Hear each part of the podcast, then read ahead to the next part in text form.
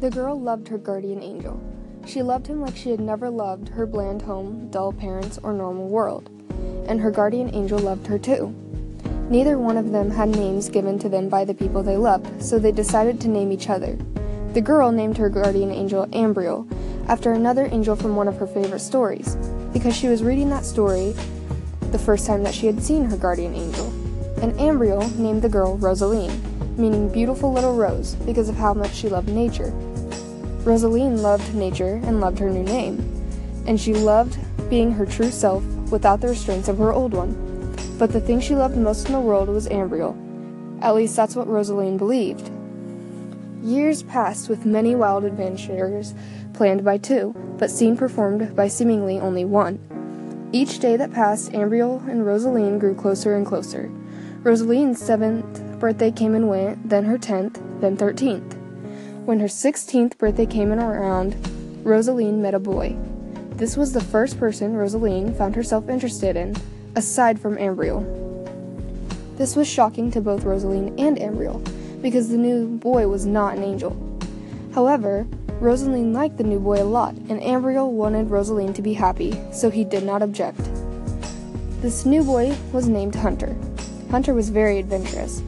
Rosaline and Hunter got along extremely well because they both enjoyed the same things. Now that Rosaline was older and Hunter had his license, they could take being wild to a whole new level. And they did. They went rock climbing, skydiving, and anything else they could think of to get a thrill out of life. Ambriel followed behind them, always guarding Rosaline from danger and saving her when they took their games too far. Ambriel had always been patient and willing to accept that he would have to do more guarding than a regular guardian angel, and he did not get upset even now when Rosaline's actions with Hunter were rather dangerous. He was pleased when she told Hunter of him with pride, and surprised when Hunter did not reject the idea of her having a friend he could not see. For months, the three of them continued to adventure in trying to fill their need to be wild. But as the months closed on, on a year, Ambriel could tell that Hunter and Rosaline were at this point much more than friends. They shared a very special bond and cared for one another deeply. Ambriel liked Hunter well enough, but was sad to see he was no longer needed or depended on nearly as heavily as he used to be. As the years had progressed, and the adventures got more and more daring, Hunter had learned to protect Rosaline fairly well himself. Now Rosaline had found a guardian angel and companion in someone of human bones and blood. They found themselves drip- drifting apart. While both were sad to accept the fact that she had found someone else to look after her, it was inevitable. So, Ambriel started to spend more time watching Rosaline from heaven rather than on earth. A couple times he had to dash down to earth when Rosaline had done something daring enough that Hunter could not save her from, although he would try and protect her like he used to when she was young. But Ambriel, Ambriel cherished these moments that brought, back, that brought back old times and didn't mind. This didn't happen often, and so he would come and visit now and then, but mostly watch their lives from up in heaven with a smile. Two years passed like this. Rosaline and Hunter were engaged, and Rosaline turned 19 years old with her guardian angel in heaven. Usually, Ambriel would spend her birthday on Earth, but he was running behind and couldn't make it until later in the afternoon. Rosaline was confused that Ambriel had not returned, but was not upset with him. She would just have to fill him in on her plans for the day later.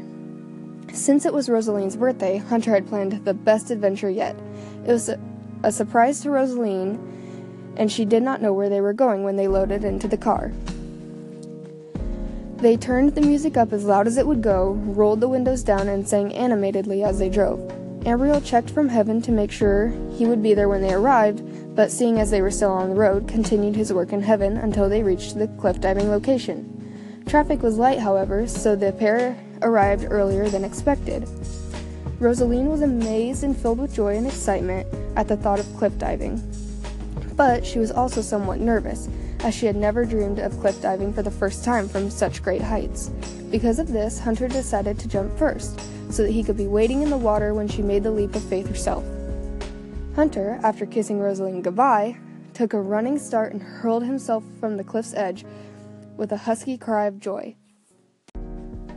He howled all the way down, flipping through the air several times before cutting through the water's surface. Rosaline smiled, watching him with now barely contained impatience to fly the way he had.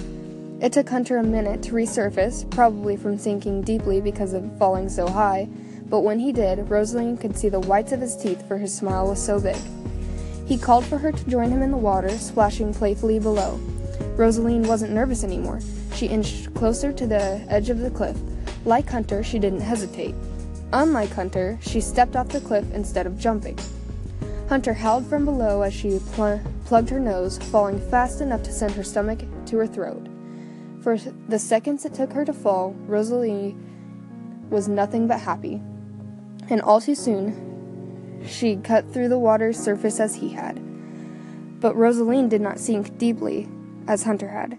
She only had enough time to register the chill of the water around her when her head cracked against a massive rock, rock invisible in the dark water. Hunter noticed too late that Rosaline should have resurfaced. By the time he swam to her and dragged her limp body from the water, she was nearly gone. In heaven, Ambriel could feel that something was terribly wrong.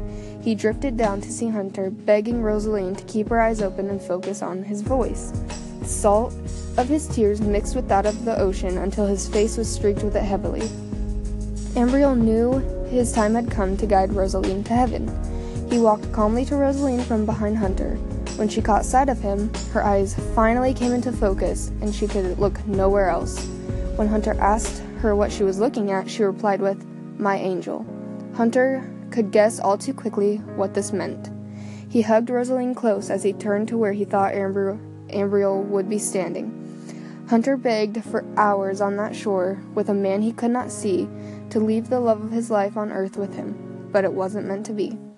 Ambriel took Rosaline's hands and pulled her soul from her body. Her wings, that were not free in her human body, finally stretched wide. Ambriel led the way to heaven with a sorrow farewell to Hunter, who could no longer see through the salt water in his eyes. Only a week later, Hunter decided to go back to the cliff where Rosaline had died. As he sat on the edge of the long fall, he, wa- he talked to Ambriel and Rosaline, for he knew they were with him even if he could not see. He told them that he was going to step off the cliff as Rosaline did, and when he hit the water, he wanted her to guide its head to the rock that had killed her. But Rosaline could not do this for her lover.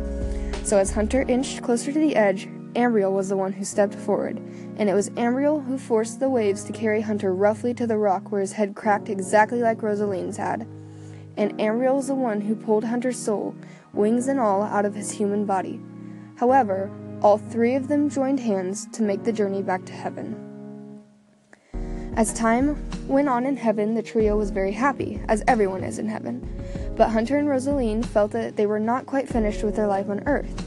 So they decided to choreograph a dance telling the story of the night Rosaline had died to leave with the people of Earth. She wanted to inspire and warn humans with their story. So after choreographing and performing their masterpiece for heaven, they sent it down to Earth. It is entitled Lost Love. Now, having completed their lives on earth, the trio can settle safely in heaven.